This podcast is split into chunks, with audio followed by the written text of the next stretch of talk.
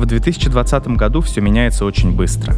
Зачастую эти изменения лишают нас уверенности и мешают наслаждаться жизнью.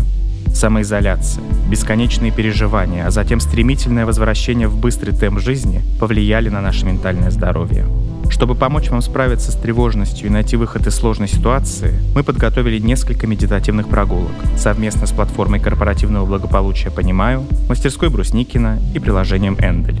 Медитации — это хороший способ ненадолго отвлечься от внешнего шума и направить поток мыслей в нужное русло. Время остановиться и позаботиться о своем ментальном здоровье.